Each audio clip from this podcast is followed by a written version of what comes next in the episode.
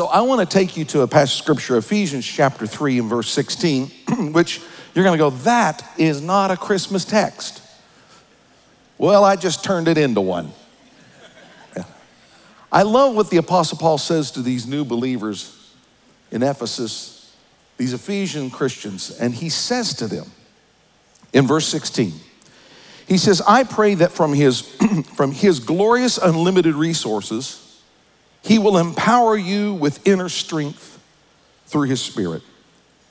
Then Christ will make his home in your hearts as you trust him. Can you read that line out loud with me? Can, can you look on the screens? Just read together. So let's say it together. Then Christ will make his home in your hearts as you trust him. Your roots will grow down into God's love and keep you strong. And may you have the power to understand, as all God's people should, how wide, how long, how high, how deep His love is. May you experience the love of Christ, though it is too great to understand fully. Then you will be made complete with all the fullness of life and power that comes from God. Church, that passage of scripture is the heart of Christmas.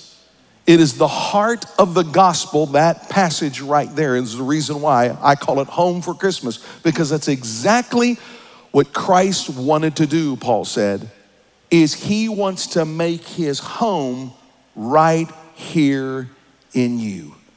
Not just coming into a stable, not just not just deity in diapers. He says the living, li- living, risen Christ wants to dwell in you that you will have an understanding of just how much He loves humanity and how much He especially loves you. Let Him make His home here. Home for Christmas. Home for. How many got people coming? How many have people coming over for Christmas? How many have people coming over? Nice, nice. Don't you? My mom, you know, she was 93 when she went to be with the Lord Jesus Christ. But you know what? She would never get out of that house. Big old house. I remember when uh, I remember when she was about 70 years of age. She said, "You know, Sam, I think I need to downsize." She had a five bedroom, three bath house, lived in it by herself, and she said, "I need to downsize." I said, "Mom, that's a good idea." It wasn't just a few. It wasn't just a, a few weeks later. I called her, Mom, say, you, you still plan on downsizing? She goes, Sam, I've got a plan. I said, What's your plan, Mom? She goes, I'm going to expand on my house. I'm adding on to it. She added on to the house, no lie. She lived there by herself. And you know what the whole thing was for her? The whole reason she hung on to that house so long because she had memories of all the kids coming together for Christmas with grandkids and cousins, and that's what she loved. For that one thing, home for Christmas. I know some of you are going, boy, I don't want anybody coming over. But some of you, you just like to have people over and you just feel like, you know, you, you maybe you feel like the elderly couple that lived in Phoenix. And the kids never connected with them, hardly ever talked to them. Finally, the dad called the day before Christmas, called his son. He says, I hate to ruin your day. He said, but I want to tell you something. He said, Your mom and I, we're done. I'm tired of our 48, 45 years of misery. We're splitting up. I'm, we're sick of each other. Go call your sister in Chicago. It's over for us. We're done. He said, Dad, are you serious? He goes, We're done. He calls his sister. Sure enough, she hears the news. She explodes. She absolutely explodes. She calls her father immediately. She says, Dad, you and mom are not splitting up. You are not leaving each other. She is not going to happen. And don't you do a single thing. I've called my brother and we are going to be there tomorrow. Do not do a thing. Do you promise me, Dad? Dad, I, do you promise, Dad? I, I promise. I promise. Dad hung up the phone, looked at his wife, and he says, Well, honey, it worked. He said they'll be here for Christmas and we don't have to pay for the airline tickets. I'm looking at somebody, the wheels are rolling right now. I can see the wheels are rolling right now. Everybody wants somebody to be there that loves them, connects with them. But let me tell you what Paul was saying was the greatest thing that could ever happen to you is to let Christ make his home in you so you can have a revelation of someone that loves you greater than any human could ever expect to do so on this planet.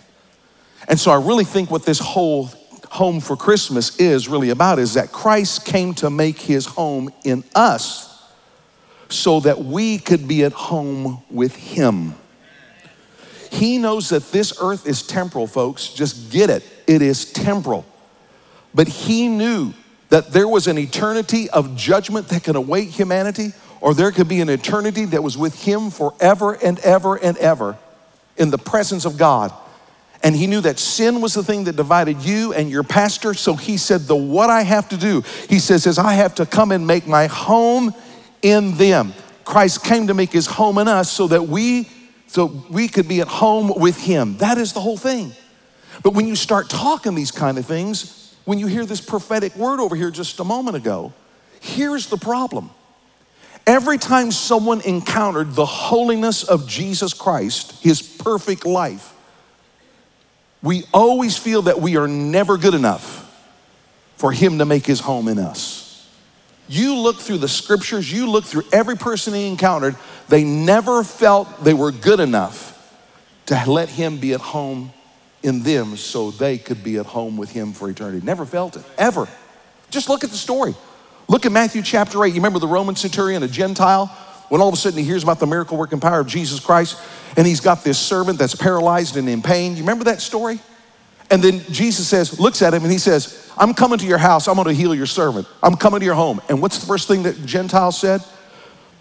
I'm not worthy. I am not worthy, Jesus, for you to even step into my house. This was a wealthy man, a centurion, influential. He says, I'm not good enough to have you in my home. You just speak a word, but I'm not good enough.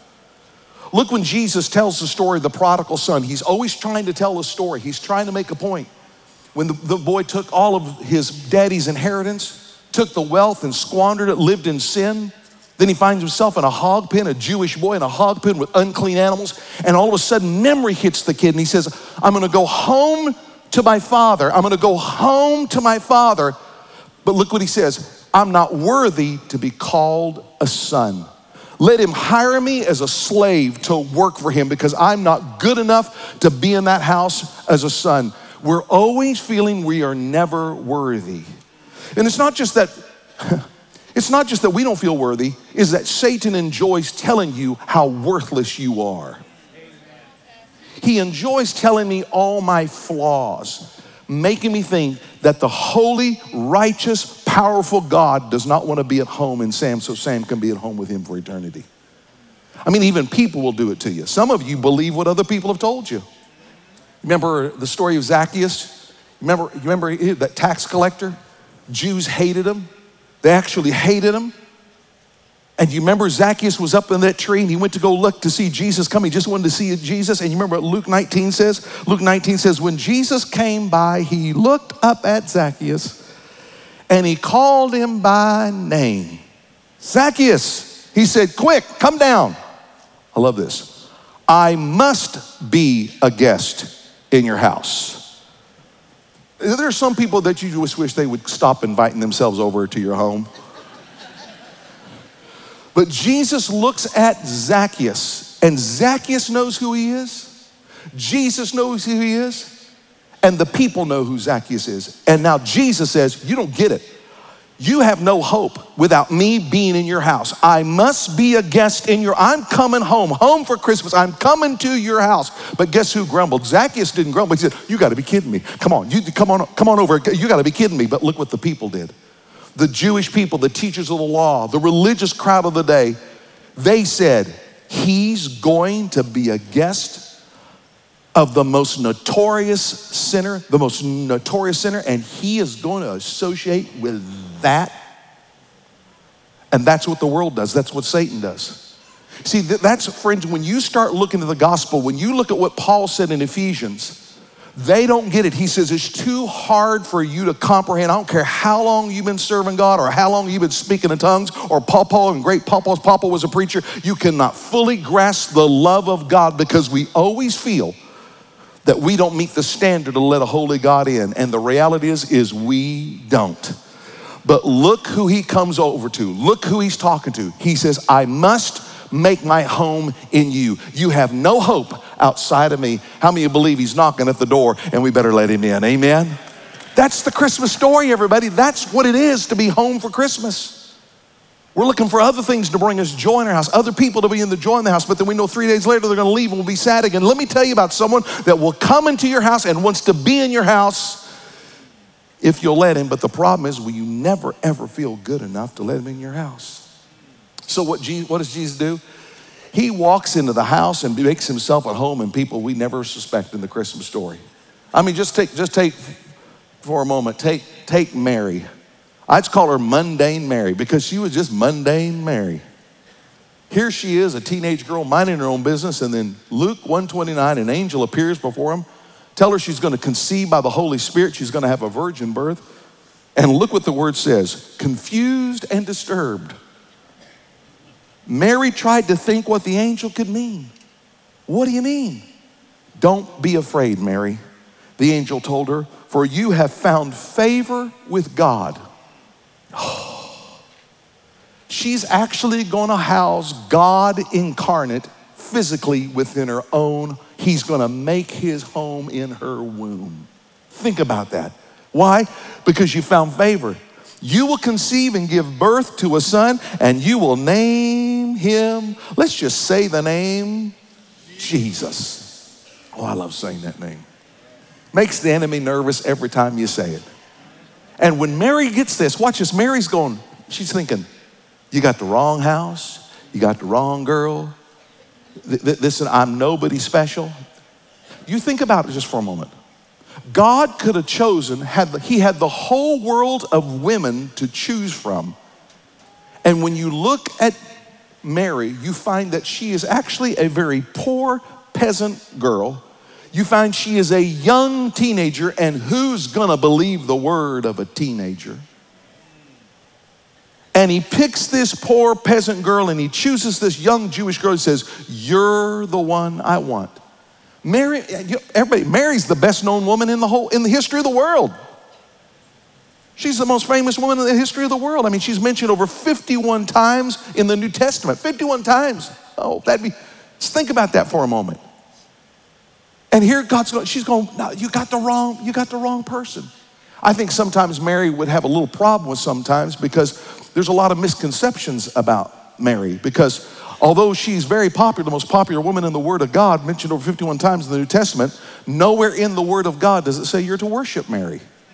Nowhere. It's not anywhere to worship her. And you know the reason why? Mary didn't need to be worshiped. Didn't, wouldn't want to be worshiped because Mary knew she wasn't perfect. Mary knew she wasn't sinless. And Mary knew she wasn't co equal with God because she's thinking, You have got the wrong person. God would never make his home inside of me, let alone the physical home to carry him. So, what was so special about Mary? What was so special about Mary? What was so special about Mary was that she was so unspecial. That's what made her special. That's what made her special.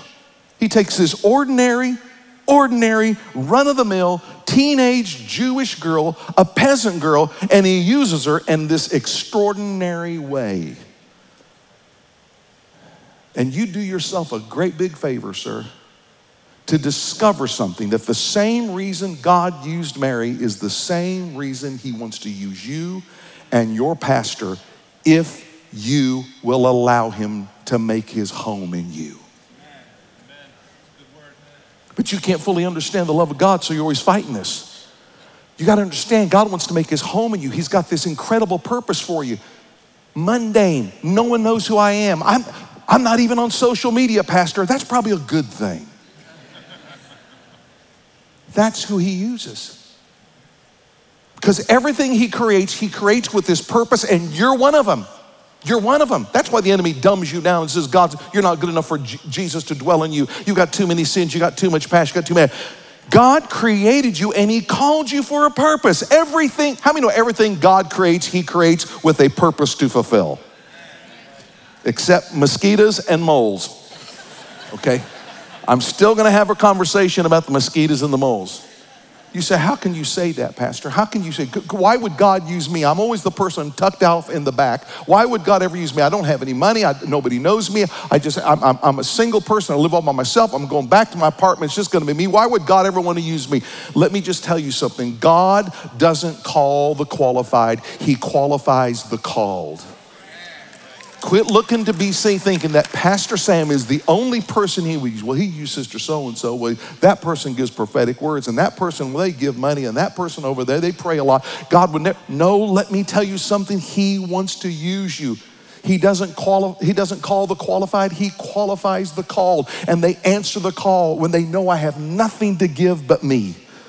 The bottom line is just give your best, and how many of everybody's watched him? He'll do the rest. Just give him what you have and he'll do the rest. I love Hebrews chapter 13, verse 21. It says, May he equip you with all you need for doing his will. And everybody in this room, under the sound of my voice and watching online, there is a will and a purpose he's asking you to fulfill. He will equip you to do it. It says, May He produce in you through the power of Jesus Christ, not through the power of yourself. So you say, Well, I don't have that. I don't have that resource. I don't have that ability. I don't have that intellect. No, no, no. He says, Just do what I tell you to do, and I will produce in you through the power of Jesus Christ every good thing that is pleasing to Him. Why? Because all glory is to Him forever and ever. Amen. It's about His glory and never your own. So God's going to call you. God is going to call you today. There may be something God's calling you to you never thought you could ever do. Maybe He's calling you to be a hero at this church through servant evangelism. You never thought you could do it. Maybe He's calling you to give something you never given before. Maybe He's calling you to go pull for the first time in your life and be a giver for the first time to pull something off that tree to help someone. You said you never could do it. Maybe He's calling you for the first time to give your life to the Lordship of Jesus Christ. Maybe you've been sitting off in the distance, and maybe that's the reason why you're watching online is this Jesus thing is getting to you, but you're not good enough yet, you feel, to be in this house. No, let me tell you, He is calling you. And if you want Him to use you in His will, all you have to do is respond like mundane Mary. Ordinary teenage kid, poor peasant, but all she has is the right response. Luke 138. Mary heard all this stuff. How can this be? I'm afraid. Mary responded, I am the Lord's, say it, church, servant. May everything you have said about me come true. And then the angel left. Whatever you told me, God, let it come true. But just get this I'm your servant. I lay down my rights to hear what the Master, Jesus Christ, has to say. She didn't just say it, everybody. How many know she didn't just say that? How many know you read her story? She became the Lord's servant.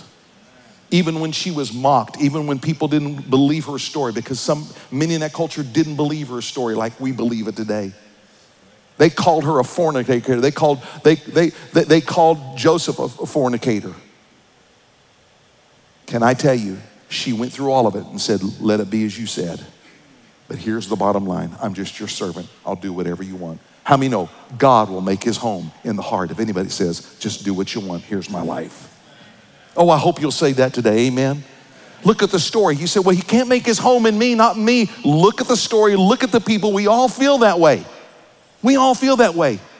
I mean, if you have just look at the characters, mundane Mary, and then look at the shepherds. I call them secluded shepherds because they were secluded. Come on, let's look at the story real quick. Come on, let's look at it. Luke 2 2 8. The night Jesus Christ was born. It says, That night there, by, there were shepherds staying in the fields nearby, guarding their flocks of sheep. Suddenly, an angel of the Lord appeared among them, and the radiance of the Lord's glory surrounded them. They were terrified. They were terrified, but the angel reassured them. Don't be afraid, he said. They thought judgment was coming down on them because they knew. They knew they were not right with God, I promise you. He said, I bring you good news that will bring great joy to all people. The Savior, yes, the Messiah, the Lord, has been born today in Bethlehem, the city of David. How many thank God that is great news? Amen. Changed everything. So look who he goes to. Look, look who he comes to make his home to. Look who he does. Look who he uses. He uses shepherds. Do you know the history of the shepherds? Because now, now throughout the history of Israel, shepherds, you know, it was a pretty noble profession to have. You know, you have the very first shepherd, which was Abel in the Word of God. He was the first shepherd. His brother killed him because he offered the right sacrifice. You know the story. Abel was the first shepherd. Then Abraham was shepherd. Isaac, Jacob, these were all shepherds. They were shepherds. Moses was a shepherd. King David was a shepherd. So it was a pretty noble profession. In fact, God refers to himself as the shepherd. Jesus, how many know, is the good shepherd. So it was a pretty noble profession throughout the history of Israel until about by the first century, shepherding had lost its luster completely. I mean, it had just kind of faded away. And shepherds ended up making the lowest class, the lowest class of people, just ahead of lepers who were unclean and couldn't be with their families. They were just ahead of them by the time first century rolled around. In the Talmud, uh, which is a collection of interpretations and uh, insights from rabbis. This is what rabbis would write about the shepherds. It says, No help is to be given to heathens or shepherds. That'll make you feel good. They were considered, the reason why is they were considered ceremonially unclean because of the nature of their work. They could never be in the temples, so they were unable to ret- attend religious services. So if you're not in church, you're not in religious services, you're pushed out because you're too unclean, you're ceremonially unclean to be with us. They were isolated and they were so they were forgotten, out of sight, out of mind. They were forgotten, and the reason that happened was just by the nature of their work. They had to keep looking for fresh pasture, fresh grass, fresh water, and because of that, they were always mobile. So they never even stuck with their families. They never stuck with friends, and so they were totally forgotten. And as a result, they were treated with contempt. They were mistrusted and they were always suspected because they were moving all the time. They were suspected of stealing all the time. In fact, their testimonies would never be admitted into a court to testify because they were so mistreated, mistrusted by that time. So it was not a cool thing to be a shepherd back then. They were known to be brash and bold. They react, they become brash and bold. They're isolated, they're in fields, they're, they're unappealing to people. So they, they were very foul mouthed and they loved to fight. And so people were always suspicious to them. And now get this the message that Jesus Christ is born, the Messiah, the Redeemer, comes to the most common person that no one would even think was common, but a bunch of secluded shepherds to the mundane, and God entrusts the greatest message of the birth of the Messiah, Jesus Christ, to a bunch of smelly, mistrusted shepherds. That's who he gives it to. Now you know why God uses me and you. Because you see, this isn't so unusual. This is Jesus Christ. This is God's MO, it seems to be all the time. God's always reaching out to the forgotten, the despised, the lowly. Jesus always comes to those, listen to this very carefully who felt horrible, who felt unworthy, and felt unclean. That's who he always would go to. All the time. All the time. That's why you have him saying words like this in Matthew 9 13. For I have come to call those, uh, for I have, I have, I have come to call not those who think they are righteous, but to those who know they are sinners.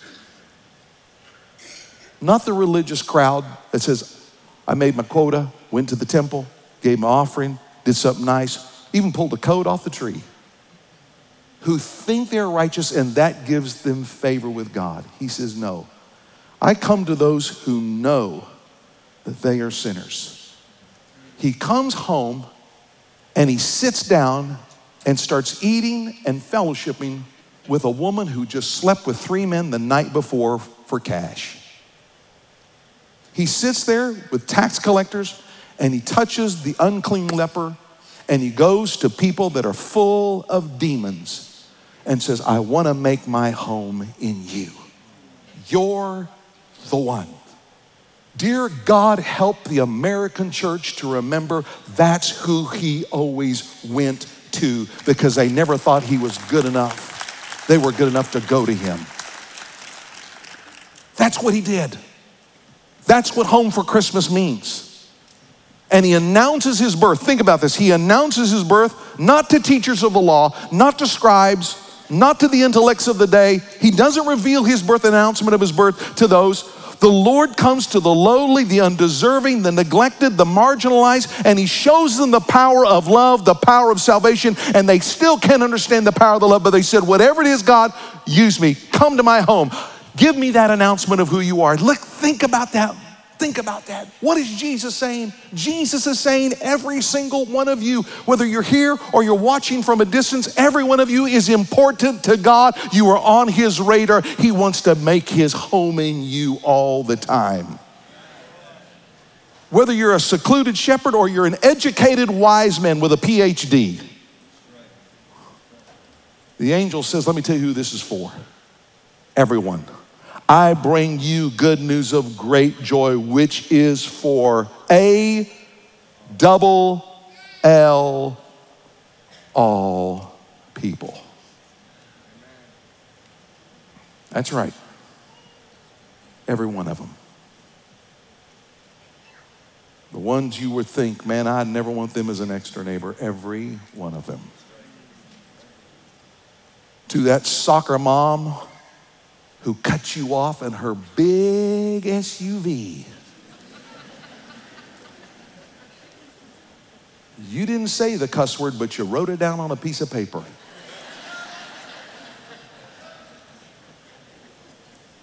That's the good news for her. Before you treat that kid poorly through the drive through at a fast food joint,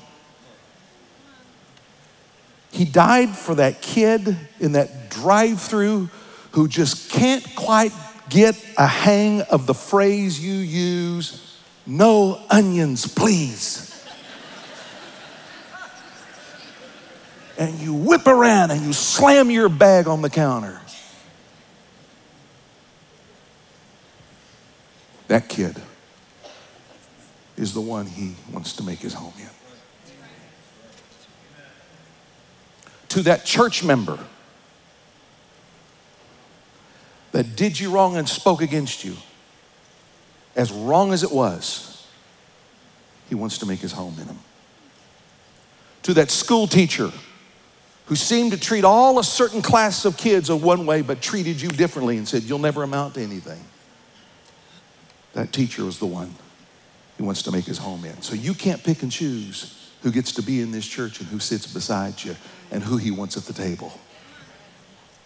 He brings good news of great joy for A double L all people. To that coach who cut you out of the game when you knew you were well qualified. To that employer that cut you from the job because they were wanting to hire somebody that was a buddy. That's the person you have for. And, and can I just tell you, while we're putting all those lists together, no matter how bad you feel or how holy you think you are, or how bad your sin is, can I tell you, you matter to Jesus Christ, and that's the reason why he fought his way to get to you. And just like he said to Zacchaeus, I must get in your house, you must let me in.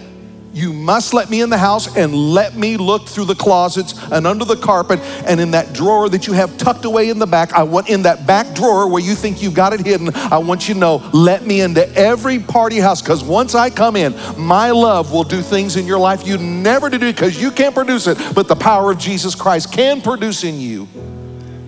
A person that stands holy before God, a person that stands free, stands free a person that knows they're accepted and loved by Jesus Christ, a person that can be mentally whole and clear in their mind.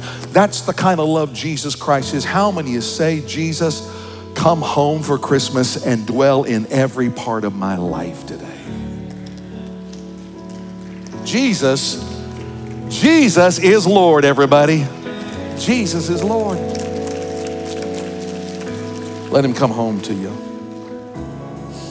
That's who he sits with. That's who he talks with. That's who he fellowships with. So there may be some other people. You might have been in a church, or there might have been a preacher, or maybe your auntie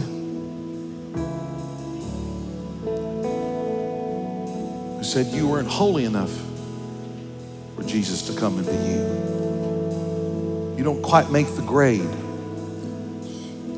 Why don't you just let Jesus sit at the table with you and let him start making his way into your home, make his home in you, and you let him, you let him into every area, every closet. You let him into every bedroom.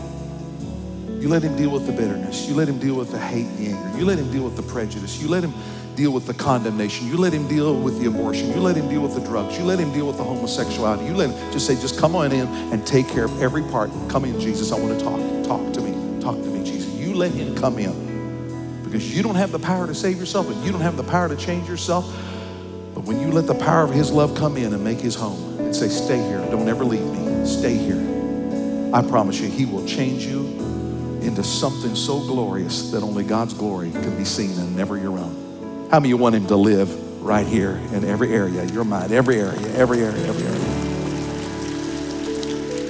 So then he comes along and he says, You know what I want to do? I want to sit with them. And they, and they sit back there. Satan would sit there and even use them as mouthpieces, the religious crowd. He sits with prostitutes and sinners and tax collectors. And Jesus just smile the whole time and just take another bite of bread the whole time. He says, You know why?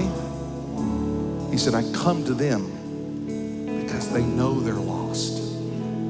That's what he said. They're not trying to play a game. They know Jesus, I've got hangups, I've got secret sin. Boy, but he could not handle the person that acts so righteous. But the whole time they know they will never let him into this secret closet of theirs. He knows it. These folks open up everything. Come in, talk to me, Jesus. And he says, Come on, let me sit at your table. How many thank God he invites us to his table and we invite him to our table? Amen.